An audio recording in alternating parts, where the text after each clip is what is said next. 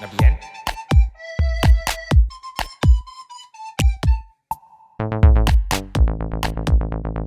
Hran. Tupý hrany. Ahoj. Takže ahoj, vítáme posluchače Tupé Hran u dalšího dílu. Tentokrát jsme si pozvali tady ke stolu Jirku Prskavce, nebo Jiřu. Ahoj. Ahoj. Ahoj, dobrý den. Konečně tady máme zlatýho, zlatýho olympijského medailistu zase po nějaký době. Jiřa je taky dvojnásobný mistr světa, několikanásobný vítěz světového poháru i mistrovství světa. Evropy. Evropy teda, sorry. Jej. tak, takže. Uh, já jsem nervózní, já jsem nervózní, já jsem, ty, ty jsi chtěla, ať ho řeknu. No jo, klasika, se zakoktáme. Já jsem z toho nervózní, kolik máš úspěchu, to je úplně parádní, parádní výčet a určitě se na to budeme postupem času ptát, ale ještě bychom rádi pozvali posluchače na herohero.co lomeno tupý hrany, kde za nějaký malej peníz nás můžete podpořit v naší tvorbě a poslechnout díl celý, včetně bonusové části. Uh, takže asi tak. A zároveň bychom rádi ještě poděkovali klukům z obchodu Snowpanic, díky kterému tady tenhle díl máme. Je to korovej, freesky, freeridovej a freetouringovej shop tady na Praze sedm, kde si můžete před sezónou koupit nějaký lišky nebo lyžáky. Doražte tam, kluci vám poraděj vybrat parádní gear, anebo si můžete podívat na snowpanic tečka cz. Nebo taky nabrat naše, můžete nabrat naše nálepky. Jo, a nebo zároveň Snowpanic je uh, partner naší freesky premiéry v kasárnách, která se koná devatenáctého listopadu, takže vás tam srdečně zvem. No nicméně, Jiřo, ty jsi taky dřív závodně lyžoval. Tak to jste museli jít ale hodně do historie. Ne, je to tak, ono vodní slalom jako takovej, tím, že je to na divoký vodě, ta loď něco váží, nejsou, nebo za mě moc nebyly speciální lodě pro děti, tak se s ním vlastně nemůže začít úplně brzo, protože to dítě musí mít, musí být nějakým způsobem jako už, už větší, aby došáhlo do té vody, aby mělo dostatečnou sílu právě na to, aby ta loď, která má nějakých devět kilo, tak aby se nějakým způsobem posouvala. Takže z toho důvodu se začíná až tak v osmi letech a já mám část rodiny v Jablonci nad Nisou, takže jsem vlastně tam společně se sestřenicí začal se sjezdovým lyžováním a dělal jsem to, já nevím, nějaký dva, dva tři roky tam v místním oddílu v tom, na Tanvaldském špičáku v Bižutéry. Takže tam jako jsem ty víkendy jezdil, ale ono z té Prahy se to jakoby úplně snadno nedělá. A e, tak nějak bych řekl, že mi to do toho života dalo nejvíc to, že jsem se naučil lyžovat, ale pak vlastně jak jsem začal s vodním slalomem, tak e, relativně rychle ten sport e, zvítězil nad tím mm-hmm. lyžováním a, a vybral jsem si vodní slalom. No.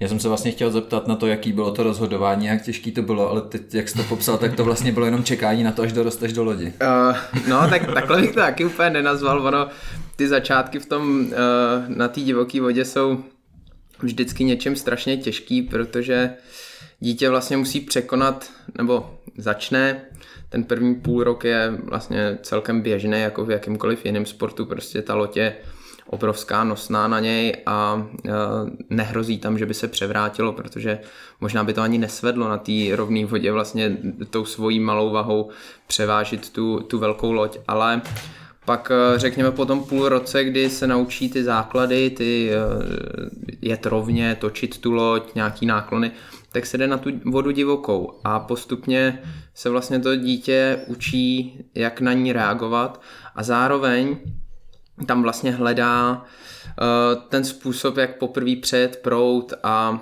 jak poprvé projet válec, jak vlastně využívat tu vodu ve svůj prospěch, bohužel z začátku to moc neumí a prostě se často stane, že se převrátí, že vyplave z té lodi a musí postupně překonávat ten strach a teď jakoby malej proudek pro to malý dítě je opravdu velký proud a když pak se posouvá už na, na, tu, na, ten, na tu slalomovou trať třeba do troj a poprvé má sjet, tak to je, to je prostě po úsecích, takže nejdřív se sjede ten vršek, který není tak těžký, ale pak už je tam ten, ta velká vlna, kterou jako to dítě nikdy neprojelo, a tady to překonat a vlastně jakoby říci, jo, já tohle dám a poprvé to sjet, tak to je hrozně těžký a ty děti kvůli tomu často končí. Takže v tuhle dobu jsem si jsem dělal ty sporty paralelně a vlastně jsem taky nevěděl, jestli jako to dokážu, jestli to překonám. Samozřejmě to dítě si to úplně neuvědomuje, ale takhle to bylo. No a pak přišly nějaký první závody, už jsem na té divoké vodě trošku jezdil,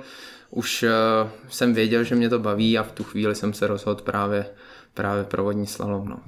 Dalo by se říct, že je tam třeba nějaká, ně, nějaký, uh, řekněme, inspirace nebo poučení z toho lyžování, co jakoby jsi mohl vzít do té vody, nebo je to úplně tak rozdílný sport, že, že vůbec tam jako nenajdem nějakou analogii? Já myslím, že ta analogie by se tam našla, nicméně... Minimálně uh, v názvu, že jo?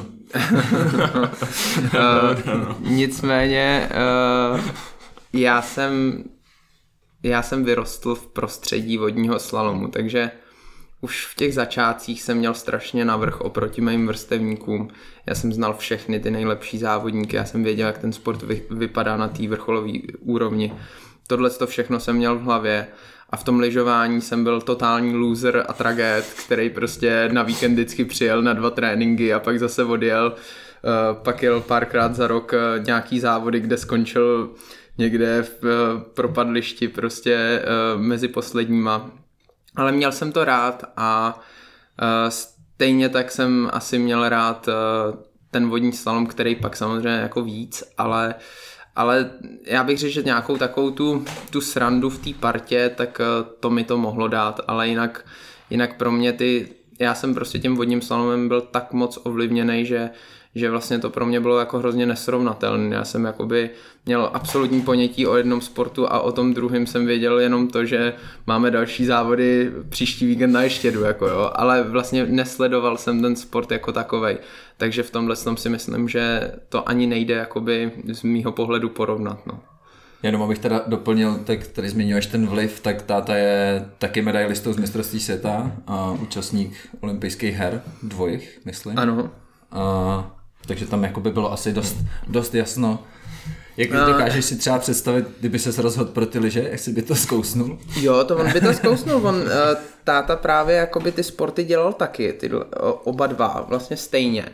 A on byl na hranici juniorské reprezentace v lyžování, mm-hmm. takže on, on opravdu jakoby k tomu měl blízko a vlastně nebylo to vůbec o něm, bylo to jako čistě o mě a on naopak mě přesvědčoval, ať ještě tu, ty, to lyžování jakoby nějakou dobu dělám. Takže v tomhle tom si myslím, že on by byl úplně v pohodě, ale samozřejmě to, že vrcholově on, on jezdil a on mě měl vlastně jako hodně mladej, měl mě v dvacet jedna, takže já jsem vlastně vyrůstal opravdu kolem té vody a viděl jsem toho tátu, jak závodí na těch světových pohárech a mistrovství světa. A to si myslím, že mě ovlivnilo nejvíc, protože pro mě v tu chvíli byl vzor v tom vodním slalomu a ne v lyžování, protože tam jsem ho viděl vždycky jenom jako tátu, když jsme jeli hmm. někam lyžovat, ale byl vlastně jakoby úplně stejný jako ostatní tat, tatínci, dobře lyžoval, ale to bylo tak všechno, zatímco uh, v tom našem sportu jsem ho prostě viděl jako, jako tu legendu toho člověka, který opravdu dokázal velký věci. No. Ještě by mě zajímalo, jak jsi, jak jsi říkal, že na začátku na začátku na té divoké vodě je jakoby těžký projet tou, třeba tou první vlnou. Mm-hmm. Tak jestli si vzpomínáš, že jsi měl jakoby nějaký prostě, si vzpomínáš na nějakou konkrétní situaci takhle, kdy, kdy prostě si říkal, tak teď jedu, a jestli si to buď projel, nebo tě to úplně, úplně nebo si musel plavat. Tak to si úplně jakoby takhle nevybavím, úplně ty začátky. Já jsem v tom měl jakoby strašně štěstí, že tam v těchto úplných začátcích mě vedla maminka. A ona je jakoby, no, taková úplně skvělá maminka, která mě vždycky dokázala tak jako přesvědčit, že na to mám a že jsem dostatečně dobrý, abych tohle projel, a že by mě nikdy neposlala někam, kde by mě to mohlo ublížit a tak. Takže vždycky mě tak jako ukecala a, a takže na, na tady tu etapu se jakoby nevzpomenu vyloženě na ten moment, ale pamatuju si, když jsem poprvé udělal eskimácký obrat, jakoby naživo, řekněme. Jo, protože my se to nejdřív naučíme vlastně ty, ty mladí závodníci, kteří začnou, tak vlastně přes zimu pak se chodí do bazénu normálně plaveckýho a tam se učí toho eskimáka, ale Samozřejmě je rozdíl, když člověk jakoby se úmyslně převrátí v tom bazénu, má tam připraven to pádlo, zvedne, tak to je první krok. Ale pak ten druhý je právě, když se nečekaně převrátí na té divoké vodě a má zvednout. A to si pamatuju úplně přesně, bylo to uh, vedle Králův ve Veltrusích, uh, tam jsem se převrátil, byl tam takový široký válec a, a poprý jsem zvednul a tak jsem jako sondoval po tom břehu, kde je ta máma nebo táta, aby, aby mě jako pochválili, že to bylo jako dobrý, že jsem poprý to, měl jsem z toho strašnou radost, takže to si pamatuju do dneška, no. To jsem udělal já v bazénu, z kymáka. Hmm. To nikdy neskoušel člověk. Ale mohli jsme si to zapsat na tělo, co hmm? Eskimán ten... Nebylo to normálně kajaking v bazénu. Hmm? Na celý semestr. To je krásný. Hele, ty si uh, nakous teda, že vlastně ten táta tě u toho udržel a vlastně spolu spolupracujete dodnes, protože hmm. tě pořád trénuje. Bereš to jako výhodu, mít vlastně trenéra takhle jako doma v úvozovkách? No, tak... Uh...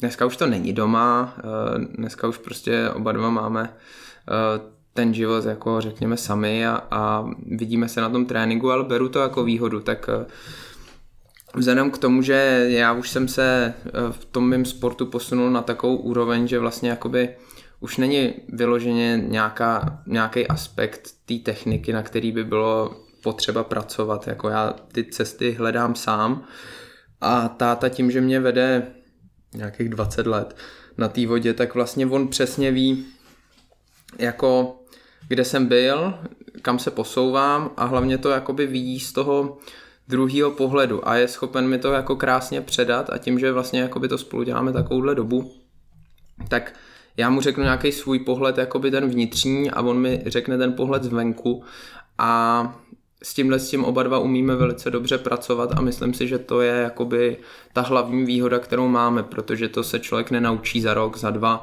to prostě toho závodníka musí opravdu znát úplně perfektně na to, aby mu tady tu zpětnou vazbu mohl dát, takže v tuhle chvíli je to určitě výhoda. Bylo to trošku těžký v nějakých chvílích, když prostě, nevím, jsem procházel pubertou nebo tak, tak přece jenom ty konflikty tam byly, ale myslím si, že jsme oba dva relativně velký uh, kliďasové a zároveň i profíci, jakože já jsem vždycky měl ten sport jako na prvním místě, jako ve chvíli, kdy jsem se pro ten vodní slalom natknul, tak opravdu jako jsem moc nekoukal doprava, doleva, prostě měl jsem ten sport. A táta to takhle do jistý míry má taky, takže v tomhle tom jsme se jakoby vždycky shodli a vlastně byla i pro něj podle mě bylo nejtěžší to, že jako do jisté doby on mě vede jako ten trenér a já jsem ten závodník, který ho poslouchá, ale od jisté doby už to bylo tak, že já jsem vlastně součástí toho trenérství. Jo, já prostě mu do toho musím trošku kecat, protože já mu musím dát tu zpětnou vazbu a musím mu říct, co si myslím, že by bylo potřeba zlepšit. A on to relativně rychle tohleto pochopil a začal se mnou o těch věcech diskutovat a myslím si, že v tu chvíli už jsem vlastně jakoby si jsem tak nějak vnitřně cítil, že takhle to bude prostě fungovat jako dlouhodobě a že už vlastně jakoby ten konflikt nikdy úplně nějaký velký nepřijde. No. Hmm. Ale táta tím, že to vlastně dělal před tebou, tak je v tom, v tom sport už hrozně dlouho, i ty sám to asi jako vidíš, tak mě, mě zajímalo, že ten jakoby sport je teoreticky dost stejný furt. Ale jestli se jako vyvíjejí nějaký jako nový přístupy v tréninku nebo něco takového. Jo, tak ten sport se hodně změnil od dob mýho taťky.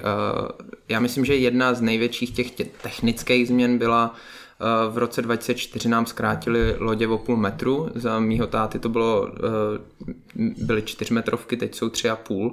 To znamená, že ta loď se výrazně rychleji točí a na to musí zareagovat stavitelé tratí, který staví daleko obtížnější ty tratě, je to daleko víc jako zprava doleva. Takže v tomhle tom jako ten vývoj je úplně obrovský a vlastně jako je to jiný sport, než dělal mu táta. Hmm. Jako, já bych na té jeho lodi nebyl schopen tu trať, nebo teď jsme to zkoušeli shodou okolností. Jeden z našich kamarádů měl rozlučku se svobodou a my jsme jeli do Roudnice na, na kanál a tam právě měli starou čtyřmetrovku, jak jsme závodili a jako vůbec, že jsem minul dvě brány, prostě jsem tam, tam topil, jako ne, je to úplně něco jiného. Dřív ta loď jakoby opravdu chtělo hrozný síly na to, aby se otočila, teď se točila strašně pomalu, dneska my prostě točíme přes ten zadek, vlastně celý se to zatopí, krásně se to otočí, jenom kolem té tyčky dáme tam jenom tu hlavu, to dřív vůbec nešlo a, a nebylo, takže v tomhle tom ten vývoj je velký a zároveň ten sport vlastně není, nebo dneska už jo, ale zase táta končil dva dva, tak v tu chvíli byl pouze deset let olympijským, nebo on byl sedmdesát dva v Mnichově a pak od roku devadesát dva od Barcelony vlastně už je nepřetržitě na olympiádě. No a samozřejmě jakoby ten rozdíl toho neolympijského a olympijského sportu je obrovský a vlastně jako až od té olympiády se začal nějakým způsobem profesionalizovat a ono to chce dlouhý vývoj, jako aby, aby ty lidi přišli na to, co funguje, co nefunguje. Teď dneska už jako se nám do toho promítají různí specialisté, který prostě nám jakoby pomáhají v tom výkonu a, a vědí, kde máme ty rezervy, ty fyzický. Pak je tam nějaký mentální coaching dneska i pro, pro nějaký závodníky, kteří s tím mají problém. Takže tohleto všechno jakoby se do té skládačky jakoby začíná víc a víc promítat a určitě jako je to úplně něco jiného, než, než to bylo za dob mýho taťky. No. Jako půlmetrový rozdíl je poměrně, poměrně radikální. Je to hodně, no. A tam bylo jako nejzajímavější na tom, že já si, to už si pamatuju, jakoby tu, tuhle chvíli všichni jako říkali, že to je úplně krok špatným směrem a že, že to bude strašný a teď jako ty lidi přemýšleli, jestli budou jezdit na tři devadesát, tři osmdesát, že tři a půl je strašně málo. No a tak zhruba dva roky to trvalo, než vlastně jako všichni přišli na to, že musí mít tři a půl metru, aby vůbec byli konkurenceschopní, že ta výhoda je jakoby obrovská. A, a pak se to tak nějak jakoby postupně ustálilo, teď museli, že teď tam byl, to byla taky jako zajímavá věc, že zrovna v tom kajaku, tak tam byl jeden model, který vlastně měli všichni na olympiádě v Aténách, jo. A ten, nějaká Optima se to jmenovalo, to byly vlastně tvartý lodi. A, a já nevím, devadesát pět procent těch kajakářů i kajakářek ho na té olympiádě mělo. A vlastně jakoby byl to asi jediný okamžik v té historii našeho sportu, kdy opravdu jakoby celá ta škála těch závodníků jezdila na jediný lodi. Jako. A dneska uh, se to zase hledá. Ty, to množství těch modelů už je zase menší, než bylo v tom roce dva tisíce pět, kdy jich tam bylo prostě dvacet a každý měl něco jiného, teď se to muselo vyvíjet, protože ty, to nebylo dotažené, že nikdo nevěděl, jak ta loď pořádně má vypadat. A teď se to zase pomalu vrací do toho, že, že těch lodí je míň a míň a vlastně už se vychází jako z hodně podobných modelů, že už jsou tam jako jenom drobné úpravy, není to prostě jakoby úplně odlišná ta loď. Takže v tomhle tom to je docela zajímavé, že i těm výrobcům to, to vlastně tenkrát dalo jako hroznou ránu v tom, že museli najednou jakoby opravdu se nad tím hodně zamýšlet a nebylo to vlastně vůbec o tom, jak ta loď je kvalitní, ale spíš o tom, jaký má tvar a A e, bylo to to, no, bylo to taková jako rána pro ten sport, takže... Jenom napadá, jaký jsou předpisy pro tu loď teďka, jakože fakt stačí tři a půl metru a zbytek je na té na té firmě. Ne, ne, my máme vlastně dílku, šířku, ty jsou specifikované, to znamená tři a půl metru, já myslím, že šedesát je šířka a přičemž vlastně ty lodě v tuhle chvíli, když jsou kratší, tak většinou s tou šířkou vůbec nemají problém, to by se možná mohlo hmm. i zrušit. A pak je váha, ta je devět kilo. Chvilku byla osm, ale vlastně pak se to zase přehodilo na devět kvůli tomu, aby ta loď díl vydržela, řekněme. No. Jsme to tady řešili s Terkou Fischerovou, kterou zdravíme, ale jak se, jak se s takovou lodí cestuje, když jako letíš někam? Jo, super, jako. Prostě, ne, je, tak, je to nadměrný zavazadlo. Je to, je to docela nadměrný zavazadlo, ale naštěstí ještě jakoby... tu loď relativně, no prostě celkem do všech destinací se jakoby dá dostat. Musíme samozřejmě volit mezi těma aerolinkama. Někdo to má za doplatek, někdo to má uh, vlastně v rámci té letenky, ale musí se třeba letět, já nevím, nějakou premium economy nebo něco takového. Takže je to trošku dražší, ale, ale nemusíme to ještě posílat nějakým kontejnerem, no, měsíc dopředu. Takže, takže normálně přijdeš na letiště z lodí v ruce. No, to, a... tak, takhle snadný úplně to není, ale máme prostě člověka, který nám zajišťuje letenky a on vlastně vykomunikuje s tou společností, že tam poletí uh, tolik a tolik těch objemných zavazadel a oni nám vybukujou vlastně ten prostor v tom, v tom uh, kufru toho letadla a tam to, uh, tam to vlastně to, no...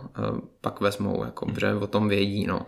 Někdo jede úplnej freestyle, že prostě přijde na letiště s lodí. Fakt to. No, no, no. A jako právě mám i historky, jako, že, že jakoby ta společnost teda jakoby tam píše v těch podmínkách, že teda bere tři metry třeba a oni přijdou s tou tři a půl metrovkou, že jo. Teď se modlej, aby někdo nepřišel s metrem, no, ale už jsem slyšel od Francouzů, že prostě byli připraveni, že měli pilku a že normálně přišel borec, změřil to, řekl dlouhý. Oni vzali pilku, uřízli špičku půl metr a, a v Austrálii lepili zpátky, no, takže...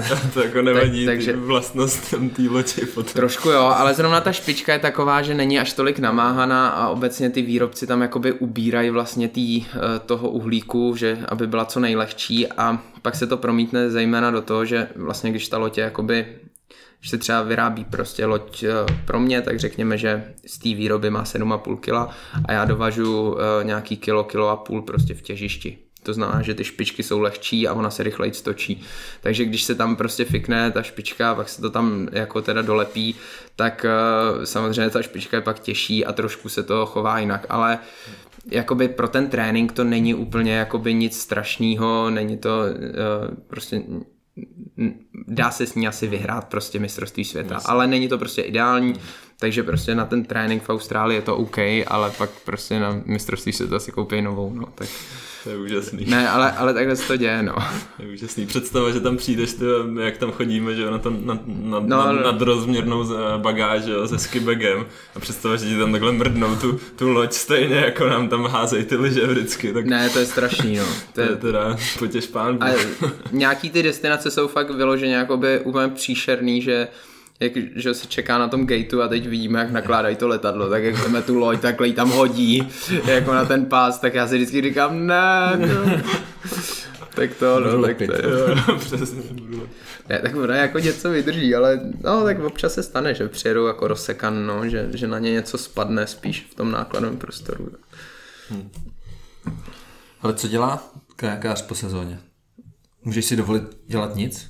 Ne, mám, mám dvě malé děti a skvělou manželku, která uh, mi dává dostatek prostoru pro to, abych uh, mohl uh, dělat ten sport naplno, ale když uh, přijde pauza po sezóně, tak se snažím maximum času věnovat tomu, abych byl s nima a ona měla trošku jako pauzy, takže, takže teď už, už ne. Dřív to bývalo tak, jako, že skončila sezóna, jsme měli nějaký jako, že, pařby a to, tak to bylo jako dobrý.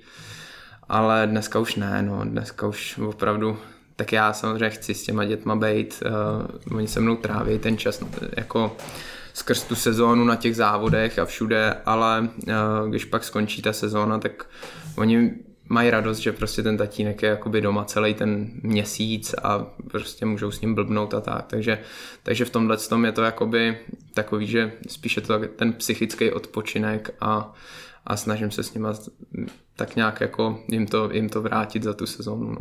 Cítíš tu podporu hodně, když jste budou třeba na ty závody a jo, jo. Jakoby hodí, hodí tě to prostě do ještě lepšího mindsetu, když tam máš tu rodinu, nebo jak, tak, jak to vnímáš?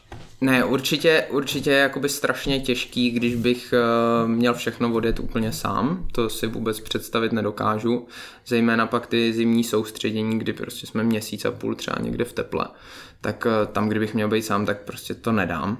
Uh, během těch závodů je to trošku jiný, uh, tam prostě oni vědí, že je tam potřebu, ale na druhou stranu vědí, že potřebu i jakoby ten klid právě na ten mindset a uh, už se to tak jako postupně učíme a e, někdy je to lepší, někdy horší, ale, ale myslím si, že nám to jakoby funguje dobře a rozhodně je to lepší, než kdyby tam nebyli. To prostě jako je, je pro mě pak jako hrozně takový jako těžký, že člověk jakoby musí víc, víc volit, jestli rodina nebo děti a, a to já jakoby cítím, že to by byl už právě ten konec toho sportování nebo jako té kariéry a a to, to, do toho se nechci ještě v tuhle chvíli dostávat, no, takže, takže v tomhle je to takový to, no, no, tak věřím tomu, ale už taky tam bude trojka brzo. Jsme na tom stejně. Takže tam jsou vlastně, když jdeš závody, tak tam máš tři, tři generace prskavců. Jo, jo, jo, je to tak, no. Je to tak. Už taky nebudou mít na výběr, to vypadá. No ne, tak no, to taky. Já věřím, já věřím, že teď už, teď už zase. Jo, je tam, je tam taková jako podprahová. Jo, jo, to oni, oni chtějí, no. Oni jak se mnou pak jsou někde, tak to, to já dojedu a už tam čekají, teď se hádají, kdo pojede první, tak to, to je prostě boj, ale oba dva musí se projet, no. Tak, tak tam se mnou jezdějí, no. Kolik jim je? Tři a jeden, no. No, tři a půl a jeden a půl. Tak to ještě ale nepustíš samotný. Jasný, ne, ne, ježišmarja, jo, teď neumějí plavat ještě. Ten, mla, ten malej je možná takový jako to, takový myšlínek malej, tak, tak ten by možná plaval sám od sebe, ale ten starší už by šel trošku ke dnu. Tak to neskoušíš. Ale ty jsi zmínil i ten mindset a i to, že, že závodníci vlastně využívají mentální trenéry a tak. Je vlastně to psychické nastavení To roz, to rozhod, ten rozhodující faktor, nebo mě, mě to tak z mýho pohledu si trochu tvrdit, že máte všichni dost podobně natrénováno v té absolutní světové špičce. Mm, tak to není pravda. Uh, Teď jsem tě možná urazil. Mm, ne, ne, ne, ne. Uh, Podívej se na ty bicáky. Určitě. No, já už to nebudu, nebudu opakovat. To je pojď, to je pojď. Uh, ne, uh, určitě v tom tréninku je obrovský rozdíl. Jako ten, kdo si věří, tak samozřejmě bude mít i lepší uh, to mentální nastavení nebo má k tomu větší předpoklady. A ten, kdo prostě tomu tolik nedává, má nějaký nedostatky, tak samozřejmě na tom nemůže být stejně. Ale ano, to psychické nastavení hraje pak velikou roli, na těch, zejména na těch jakoby velkých závodech, třeba právě na olympiádě, kdy, uh, kdy prostě je to o té jedné jízdě a ten člověk to musí zvládnout, no a to, to prostě tak nějak každý se musí do té své bubliny dostat. Na druhou stranu většina těch závodníků, co jede o ty medaile, tak uh, už prostě dokázala v tom sportu velké věci, takže uh, s tím mají nějaké ty zkušenosti a prostě uh, všichni jako vědí, jak s tím pracovat, ale ano, jako čím více to bude blížit tomu úplnému vrcholu, tak to bude o té hlavě z velké části. Na druhou stranu ten, kdo prostě tomu nedal maximum, no tak, tak prostě i s perfektním nastavením. Neříkám, že mu to nemůže jednou ulítnout, ale prostě pravidelně to, to dávat úplně nebude, no. Ale jak ses ohradil, tak to zní, že, že tam máš nějaký vyložený lenochy nebo nějaké takové, to ne, který, to ne, ale, který jakoby ale... nedávají třeba taky tréninkový dávky. No, tak oni ty rozdíly budou jakoby veliký a uh, tam je otázka, že co je správně, oni ty přístupy jsou takový jako dva, já jsem právě takový jako víc střízlík a uh, vlastně člověk, který to má postaven na tom, že prostě toho odtrénoval jako opravdu dardy a uh, stráví na té vodě spoustu času a pak je ten druhej, to je spíš takový silovej rychlostník, kdy ty lidi jsou jako v úvozovkách po uh, větší čas toho roku jakoby odpočatější, takže to, to můžou jít jako opravdu do plna jich.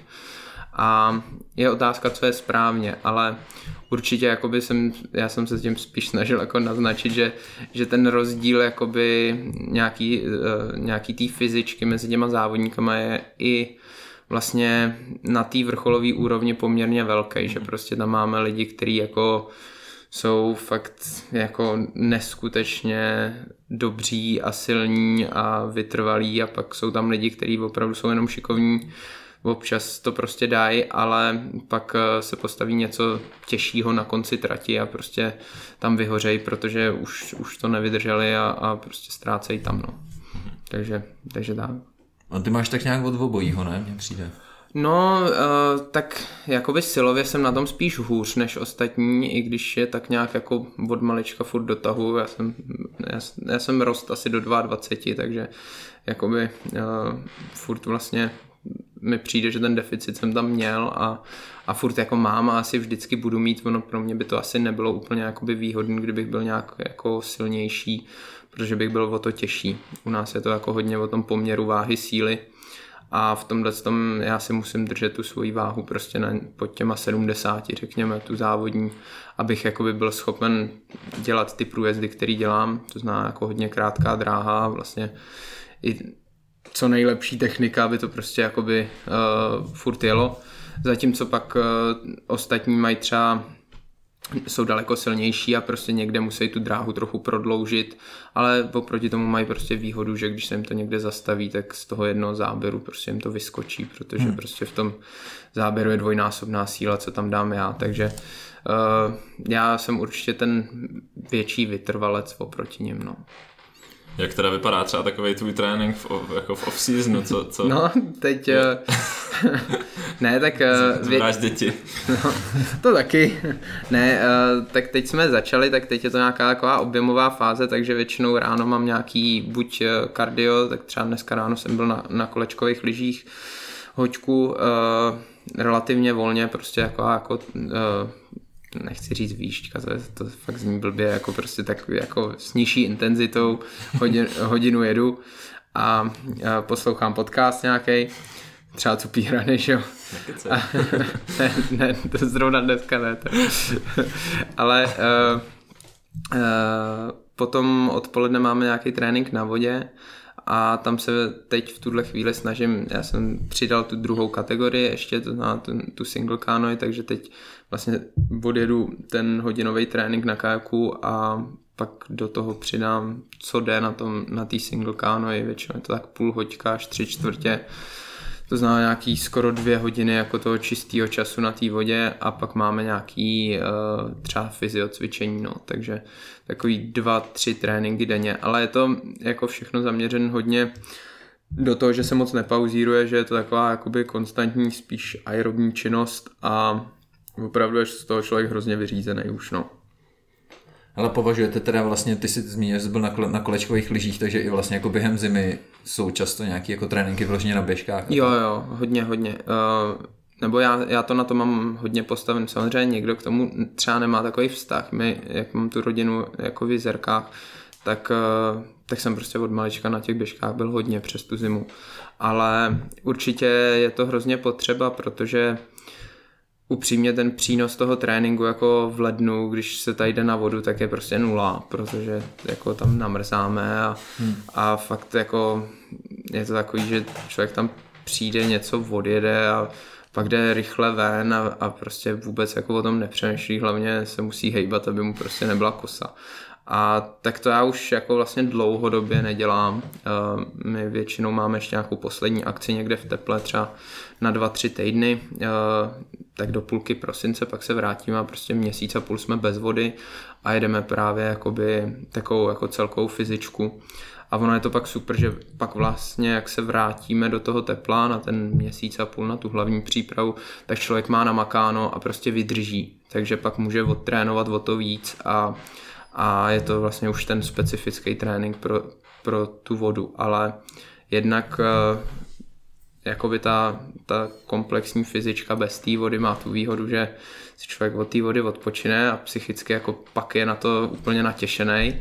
A druhák prostě furt, když jedu na vodě, tak mi pracuje fakt jenom ta horní část těla, jako ano, je tam core, ale prostě nohy nejedou a jako... to celkový zatížení pro to tělo je hrozně malý. Oproti tomu, když prostě jedu volně na běžkách, tak ty tepy mám prostě někde úplně jakoby uh, jinde. Takže v tomhle tom jako uh, určitě nějaký ten komplexní, tre- komplexní pohyb, to znamená, pro mě jsou to spíš ty běžky, ale pro někoho to může být plavání nebo prostě klasický běh, ale, ale určitě to chce jakoby tam namakat nějak jinak, protože na té vodě jako uh, to, to tělo neposuneme vejš, no. A ty nohy potom v ovládání třeba té lodi a takhle používáš, nebo? Používáš, tak oni jsou tam jakoby, uh, řekněme fixně, ale určitě ty tlaky tam jdou a ty náklony se taky dělají jako trošku zadkem, trošku nohama, ale, ale určitě jo, jako pracujou tam. Není to tak, že, že by tam úplně jako laxně byly prostě přibitý, ale uh, to vlastně nikdo nikdy jakoby neskoumal. Já jsem to říkal, že by se to mělo jako vyskoumat, kdo jak hejbe nohama v lodi, protože jak je to pod tou šprajdou, tak vlastně nikdo nic neví, že jo, jako to prostě, jako a, a je to v tomhle tom jako hrozně mi přijde zajímavý, že, že vlastně, kdyby se tam dalo jako světlo a kamera, tak by to vlastně ty pohyby jako těch nohou, těch jednotlivých lidí byly podle mě hrozně jakoby zajímavý nějak jako to zhodnotit, protože podle mě to bude strašně odlišný, ne? Vlastně jako všichni nám říkají, že máme být trošku v předklonu, když začínáme, máme natahovat ruce, aby jsme měli delší ten závěr a tak, ale nikdo už nám neřekne, dej tam ty nohy tak a tak, že jo, to prostě nohy tam dej a, a pádlujeme jako, takže, takže v tomhle tom určitě tam jako nějaká, nějaká cesta pro nějaký výzkum je, no. Vidíš, tak to zkus, dej si tam GoPročko, no, dej si tam no. baterku nějakou. Tak pak já to vím, můžeš sjednotit se záběrem, no, no. co zrovna jedeš, že? No. co ti nohy dělají. A pak to musíš vnutit ještě teda někomu dalšímu, no, tak, abys, tak, abys tak, to porovnal. To nechám na nějaký vědce. Tak to je krásná diplomka na fotovos. Ne, to určitě, to určitě. To by se mi líbilo. Hozený, hozený laso.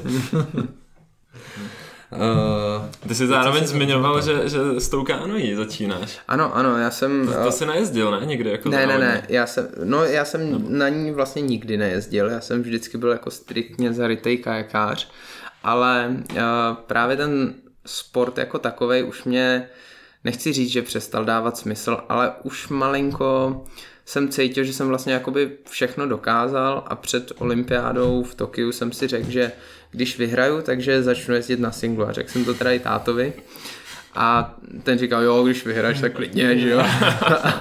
Ale pak se dost divil, když teda jsem jako vyhrál a hned jsem za ním šel a tak zkusíme teda toho singla a on byl jako, no to nevím teda. Takže to bylo jako uh, chvilka jako přesvědčování, ale mě to dalo strašně moc, protože na tom kajaku, když jedeme ty tréninky třeba techniky, kdy prostě se jezdí na nějakém úseku, je tam spíš těžší kombinace a teď se snažíme hledat jako ty, ty, uh, ten prostor pro nějaký zrychlení, zlepšení, tak uh, já na tom kajaku už udělám těch chyb jakoby vlastně strašně málo, že, že jakoby všechno tak nějak jako stíhám eliminovat a je to vlastně hrozně podobné a mě už to začalo malinko v tomhle tom jakoby nudit a věděl jsem, že proto, abych se posunul, tak na té vodě musím strávit víc času a uh, tím, že ten trénink na tom kajaku trvá od té hoďky do hoďky a půl, když je teda teplo, ta hoďka a půl, nevím, to ne přes zimu, tak, uh, tak prostě uh, už jsem tam jakoby... tu hodinu vydržím, ale pak už mě to jako opravdu nudilo, jako jo, že a to jsem vlastně nikdy nechtěl, aby mě ten sport nudil, jakoby ta motivace tam je, ale, ale prostě jakoby cítil jsem, že, že to takhle jakoby dál nepůjde, že prostě jakoby mě to strašně těžko jako Uh, že by mě to mohlo tak jako sníst do takového ukolíbání, jo, jsi dostatečně dobrý, jsi olympijský vítěz a to, to já jsem si jako snažil tady to najít nějakou cestu, aby, aby tohle se nestalo. No a vlastně ten single mi dal přesně to, co jsem potřeboval, protože vlastně uh, teď rok už je to, kdy, kdy na tom singlu jezdím, uh, s tím, že jsem se teď nominoval teda na, do té nejvyšší české soutěže na, na ty nominační závody. Uh, takže ty na jaře pojedu, ale uh, v podstatě já na tom singlu jsem před tím rokem začal úplně jako od nuly, tím, že jsem to nikdy nedělal a teď tam se klečí, máme ten jeden list, teď je tam ta přezruka, že, že to, vlastně ten záběr by měl být napravo, ale přendají se ty ruce a zabere se na té druhé straně, tak uh, v tomhletom je to úplně něco jiného a já jsem začal fakt úplně jako, jako ten loser, že jo? Ten, který se převrací, ten, který prostě míjí branky, který prostě jako nic ne, neumí, že jo? Je tam úplnej jako, jako vyvrhel, jako teď se tam všem plete, že jo? A to, tohle to jsem prostě jakoby... Ale zároveň ti nemůže nikdo nic říct, že se ne, to nemůže, zapleteš, ne, ne, to je. No, ne, ale to je strašná sranda, že oni se fakt báli, já jsem říkal, já se fakt nechci motat, já se snažím prostě, ale, ale fakt to takhle bylo a uh, já jsem si to hrozně jako užíval, že vlastně jako jsem fakt dělal takový ty skoky jako ten žáček malej, jo? Že prostě jako jednu sezónu jezdím tak a druhou sezónu jezdím o deset vteřin rychlejc a já jsem to fakt takhle měl. a mě to hrozně bavilo a vlastně drží se mě to doteď, teď už jako jsem se posunul teda asi na lepší úroveň, že už jako se tam nepřevracím a už občas jako i, i ti naši lepší jako se na mě podívají, tak, tak, tak to beru jako, jako, že je to v pohodě, že už, že už tam nejsem úplně, úplně na obtíž, ale, ale dalo mi to strašně moc, jednak ten záběr je těžší sám o sobě, to jsou takové jako praktické věci, které mi to jako přineslo, takže uh, získám z toho sílu pro ten kajak. Uh, zároveň mi to dalo takový jako jiný nadhled na tu vodu, že něco, nějaký věci jsou přenositelné do toho kajaku, protože na tom singlu, jak se klečí, tak vlastně ta špička celá je odlehčená té lodi, takže se líp najíždějí najížděj takový válce vlny. A tohle se nechá přenést takový ten pocit z toho, do toho kajaku, takže v tom je to taky dobrý. No a zároveň mi to jako prodloužilo vlastně ten čas tréninku, ale takže mě to jako fakt baví. Já prostě po té hodině skončím na kajaku a pak jdu na, ten, na toho singla, ale jsem natěšený. Jako těším se, že prostě jakoby je to zase něco jiného, zase se prostě budu učit to a, a tím pádem mi to dalo takovou variabilitu a fakt si to užívám. Takže, takže bych řekl, že to mě rozhodně tu motivaci jako hodně vrátilo a docela se těším na ty příští sezóny, co kam až to dotáhnu, no, no jako, teď už jsem v takovém jako juniorském levelu, bych řekl, jako. A šel ses učit eskimovat do bazénu zase? Ne, ne, ne, to jsem naštěstí, to je jediný, co jsem jakoby uměl, protože uh, já vlastně zvedám na tom kajaku takovým jako jiným trochu typem, než je ten základní, uh, říká se tomu odzadu, prostě ten záběr nejde ze předu dozadu, ale odzadu dopředu a podobně se vlastně zvedá na single canoe, takže ten pohyb jsem uměl.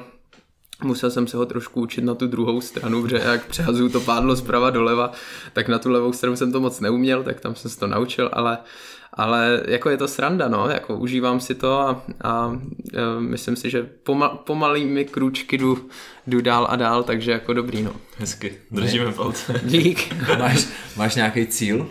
No, jako...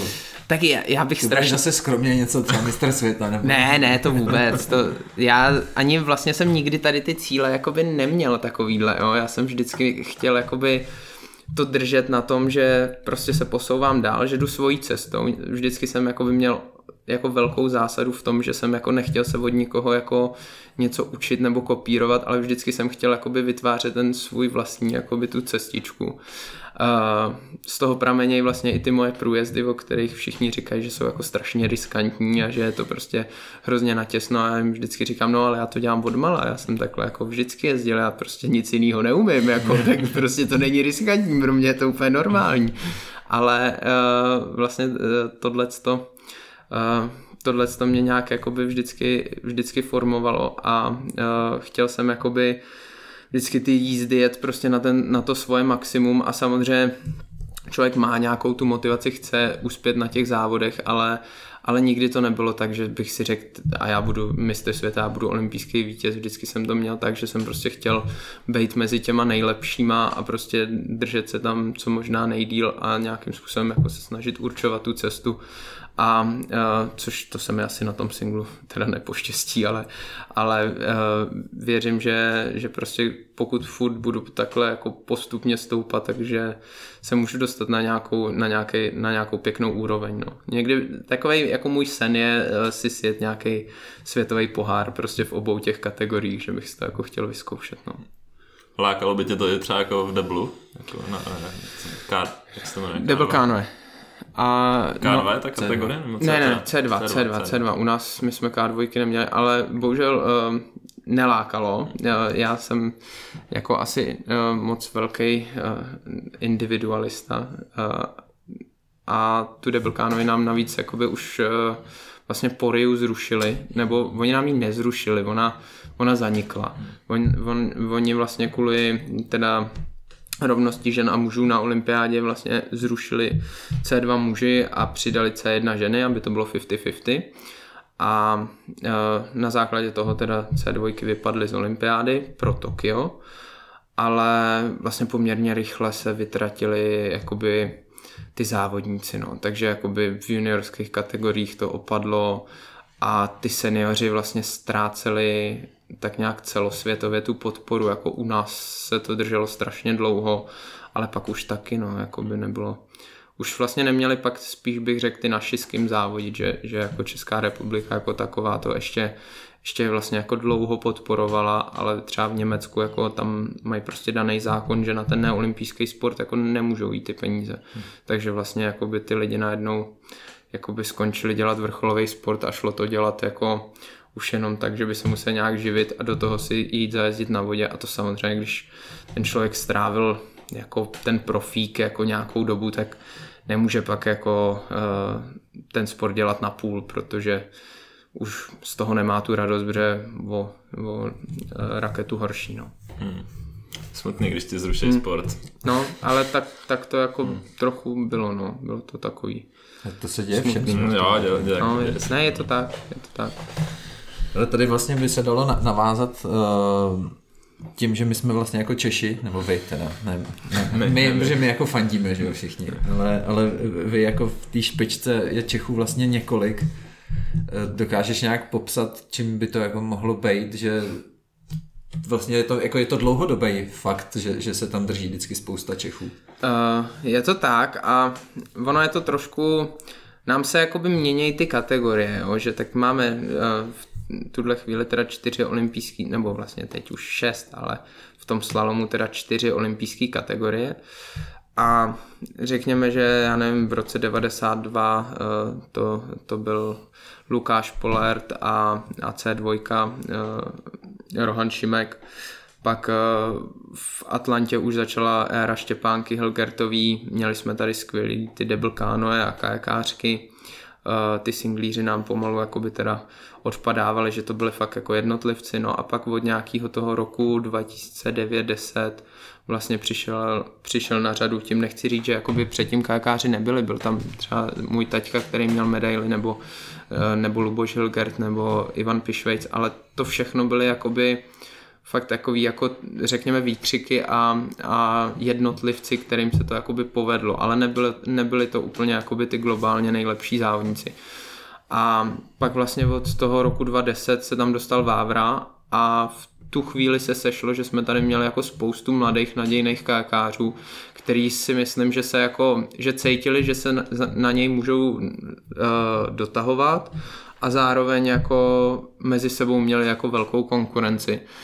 A tím, že jsme jako byli ještě po těch skupinách a myslím si, že jsme se jakoby dobře tolerovali, nebo jakoby byli jsme kámoši, mm-hmm. jo, třeba jako jenom po dvou, ale prostě měli jsme ten, ten jako denní přísun té motivace toho, že prostě jako já chci být co nejlepší a, a, a bičovalo nás to vejš, tak vlastně nám tady vyrostla generace těch čtyřech, pěti kajakářů, kteří prostě byli najednou opravdu na té špičce, no. A tam se teď držíme s tím, že prostě za posledních, já nevím, šest let tam, tam jsou snad jako dva rozdílní mistři světa, kteří nejsou Češi, no. Takže to je jakoby neskutečný a, a ten ka- český kajak je teď jakoby úplně, úplně na té výši, že opravdu jako nám vlastně, tak v tuhle chvíli jsem já, Ondřej Tunka a Vítek Přindiš vlastně v jedné tréninkové skupině, takže táta dostává jakoby spoustu pozvánek vlastně na ty globální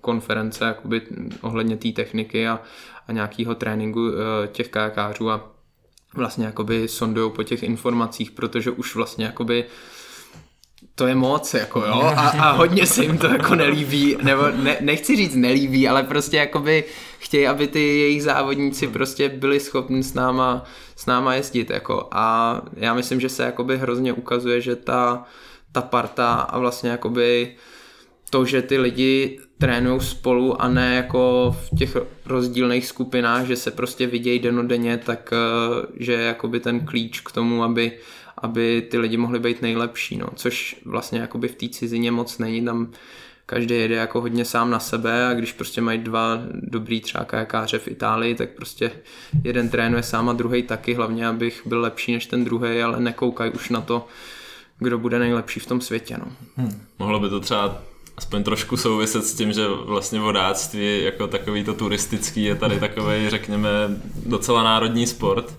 Nebo, já, nebo je to jakoby úplně něco jiného? Já tomu takhle věřím, že to tak prostě jako u nás je, že prostě, tak samozřejmě jsou lidi, kteří se prostě jakoby nemusejí, to, ale to je všude jako, ale ale většinově jsme tam prostě jakoby velká parta a ty lidi jsou spolu v pohodě a myslím si, že to nás posouvá jakoby dál, no.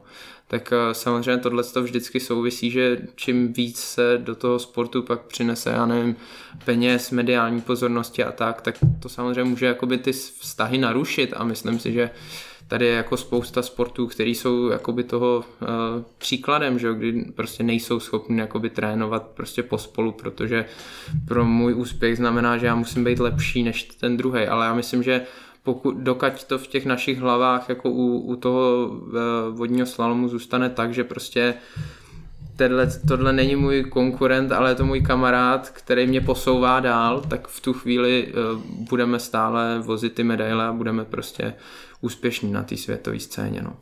Tam je vlastně problém, že na ty vrcholní akce může jet vždycky jenom jeden závodník. Na olympiádu jenom. To není mistrovství světa. Ne, ne, ne, tam máme tak tři. To, tak to jsem nevěděl. Ne, jsem mistr... Právě, že jakoby všechny ty globální akce, světový poháry, mistrovství Evropy, mistrovství světa, tak tam máme po třech a pak ta olympiáda je právě omezená jenom na toho jednoho. No. Takže, takže jakoby vlastně to mistrovství světa je jako těžší než, mm-hmm. než olympiáda. Určitě po té sportovní stránce. A ten, ten klíč k tomu, aby ty byl vlastně v nominaci na olympiádu, je daný na základě mistrovství republiky? Ne, ne, ne, tam je, uh, my vlastně máme uh, mistrovství světa v příštím roce, to teď bude, v tom předolympijském vždycky, a tam uh, my musíme být do nějakého počtu států a v tu chvíli vyjedeme národní kvótu, to znamená tu jednu místenku v té jedné kategorii pro náš stát. A potom každá ta federace, včetně teda Čechů, si určí ty podmínky pro vybrání toho jednoho nebo druhého závodníka prostě pro olympiádu. Takže jsou tam nějaký nominační kritéria a jedeme o to, no, v rámci tohodle. A v tom na, na tu poslední tokijskou to vlastně bylo, byla série jakoby tří závodů nebo tří výsledků. První bylo to mistrovství světa samo o sobě, Druhá, uh, druhý byl vlastně celkový pořadí jako nominačních závodů, což jsou čtyři závody doma, tři se počítají, tak z toho se udělá nějaká tabulka, tak tam prostě z té koneční tabulky se prostě vybraly ty výsledky. A třetí bylo mistrovství Evropy v tom teda jako neolimpijském olympijském roce dvacet dvacet, no. A vlastně na základě toho jako se tam vyselektoval ten, ten nejlepší závodník a ten mohl jet na olympiádu. Ale tohle se liší, vždycky záleží na tom, jaký ty závody jsou a tak, ale je tam velká snaha o to, aby se to jelo jakoby částečně nebo jako z větší části na těch mezinárodních závodech, protože tam je lepší to rozhodcovské zabezpečení, řekněme, jo, protože v tuhle chvíli prostě na mistrovství světa, Evropy a vlastně i z velké části na těch svěťácích máme třeba tu videotechniku, jako že na každou branku koukají tři kamery a vlastně je tam ten vliv toho videorozhodčího, který jakoby opravdu má ten pohled jako, nechci říct, že nikdy neudělá chybu, ale udělá ji opravdu jako jenom ve chvíli, kdy ten závodník sám musí vědět, že tam byl strašně těsně a dal mu šanci. Jako. Nemusí to být stoprocentní, ale prostě je to na devadesát devět a ve výsledku ten závodník ví, že tam udělal tu chybu. Jako. Jo, i když mu to třeba jako mohlo projít nebo tak. Ale doma prostě máme, já nevím, nějaký jako takový klasický televizní videopřenos, ale těch kamer máme prostě omezené množství. Takže tam a samozřejmě ty průjezdy naše jsou jakoby tak strašně těsný, že ani nejde vyčítat těm rozhodčím na tom břehu, že udělali chybu, protože to prostě nejde jako z fleku jako vypálit, prostě tohle to byla padesátka, tento projel, tady, tady se dotknul, jo, protože prostě tam hraje spousta faktorů a oni jsou taky pod tlakem a je to pro ně prostě strašně těžký, takže z toho důvodu se nám to jakoby trošičku teď přesouvá na tu mezinárodní scénu, protože tam je to, řekněme, férovější, no. Tak je to možná i logičtější z toho důvodu, jakože přece jenom ten tlak potom, ano. Že jakoby je to akce podobná tomu mistrovství ano. nebo té olympiádě, že, že přece jenom na druhou ten stranu, tlak snášet a tak.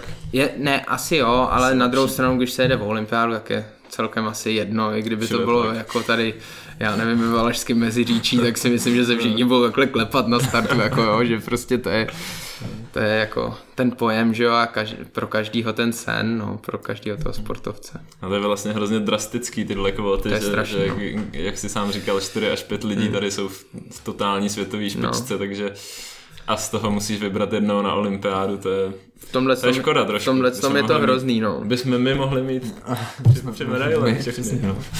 No tak zase jakoby Jako jsme dobří, ale, ale ono to ne vždycky vyjde, takhle, jo? Jasně, takže jasně. Ne, ale určitě jako je, je, to, je to škoda, no, tak bylo by to, já si myslím, že aspoň takový, jakoby, takový fakt kompromis by bylo, kdyby tam mohli třeba tři první lodě světového žebříčku a pak to vybírat mm. úplně stejně jako jeden za stát, ale že prostě ty tři by tam byly fixně dané, jakože to jsou teda ty nejlepší z nejlepších, ty by prostě mohly jako... Tak vy jste tady ty... byli první, druhý, ne? Ve svěťáku. Uh, to jo, ale to je světový pohár, ale my máme jakoby ještě teda mezinárodní žebříček mm. a uh, tam prostě jakoby... podle něj, když se to vybírá, to je ze všech závodů mezinárodních a, a to prostě jakoby opravdu vypovídá, je to v průběhu dvou let. Podobně hmm. jako v tenisu, akorát my teda jedeme jako na nejnižší číslo vlastně. Pět nejle, nejlepších závodů se počítá a vlastně vítěz má nulu a ty další mají pak procentuální vlastně odstup, tak za hmm. každý procent to je asi jeden a půl bodu, takže, takže fakt proto, aby byl v top trojce, jak musí mít jako nevím, pod jeden, jako, což prostě jakoby mám. Máš nulu teďka? Uh, já myslím, že teď máme dokonce oba dva s Vítkem, že je to úplně jakoby poprvé, co se to stalo, že jsme fakt první a druhý a ještě oba dva s nulou, ale ono je to trošičku ovlivněn tím, že uh, on byl zmražený ranking v době covidu, hmm. takže se to bere jakoby vlastně za delší časový období a A my jsme tam zrovna, jakoby, já i Vítek měli takovou sérii, že, že já jsem jí měl jako tu předcovidovou a on jí měl teď a já jsem si tam teď ještě teda vyhrál dva závody letos, takže, takže mi to tam taky dalo nějaký nulky, no. Pohoda. Takže tak. To je slušný dosvědčení, myslím. Jo, jo. Ale a kolik, kolik lidí se kvalifikuje na tu olympiádu nebo na to mistrovství světa? No, na mistrovství světa je to maximálně tři za sta, záleží na počtu no, ne, států. No ne, myslím jakoby celkově, kolik tam jede lidí, jakože celý startovní pole zhruba třeba. No, dvacet třicet lidí třeba? Nebo... Ne, to je, na oli... takhle, na olympiádu máme podle dvacet čtyři startů v tom kajaku, na mistrovství světa třeba sto dvacet v ty, v ty předolimpijský roky právě, jakoby to je vždycky největší. Hmm. Možná jako sto, řekněme, no, v tom kajaku. To je zajímavé, že je to teda takhle omezený, protože třeba na lyžích ve slopestylu u nás, tak my máme třicet lidí startuje a jsou čtyři místa na stát, jakoby čtyři hmm. kvóty. Což mi přijde teda mnohem, mnohonásobně no, víc fair. Ale, jakože... ale to je právě jakoby... obrovský rozdíl té zimní a letní olympiády, kdy prostě na té letní se to tlačí jako furt dolů, co může a je to prostě omezen na nějakých těch deset tisíc sportovců, zatímco na té zimní jakoby to můžou nafouknout, protože je to furt jakoby o hodně menší akce, no. Takže v tomhle tom určitě je to problém, ale na druhou stranu já jsem docela rád, že jsem letní sport, si mě bych to dělat nechtěl. Ale a jak je to vlastně takhle, jasně veřejnost to nějakým způsobem chápe a vidí tu olympiádu, že to je to, to nejvíc, ale takhle jakoby úplně mezi váma kajakářema je fakt olympiáda to nejvíc, protože jako svěťák asi, je no. taková kontinuální sezóna. Jako, asi že jako... Asi je to nejvíc, jo? Je to prostě jako umocnění tím, že je to jednou za čtyři roky a, a je to nějaký ten jako cíl toho, že prostě jako... tam se jednou chci dostat, no. A myslím si, že to jako tak nějak mají vlastně v sobě všichni, že prostě tohle je, tohle je ta meta, jako tam, tam jednou chci startovat, jako. Takže myslím si, že jo. Ale je pravda, že prostě já, já si vážím prostě svých úspěchů na svěťáku nebo na mistrovství světa, ale je to každý rok, no na olympiádě jsem prostě byl dvakrát a dokázal jsem přivízt dvě medaile a je to víc, no. To jde. To jde. Je, je, je to víc prostě. Je to takový jako jeden pokus za čtyři roky a ještě ta cesta k němu je tak strašně těžká, hmm. že prostě asi jako má to tu svoji hodnotu, no. No my budeme určitě držet palce v další cestě, aby my jsme vyhráli další medaile, že jo. Ne, hele, moc děkujem, že jsi udělal čas. Já moc díky. A ať se ti daří, ať jste doma šťastní a zdraví. Děkuju. Budeme pokračovat na herohero tečka co lomeno Tupé Hrany, takže kdo nás tam podpoří, díky moc. A vidíme se devatenáctého jedenáctého v kasárnách, anebo dvacátého prvního jedenáctého v kasárnách, protože tam budeme nahrávat živě s Markem Holečkem a s Alenou Zárybnickou, tak se na vás budeme těšit. Ahoj. Ahoj. Ahoj.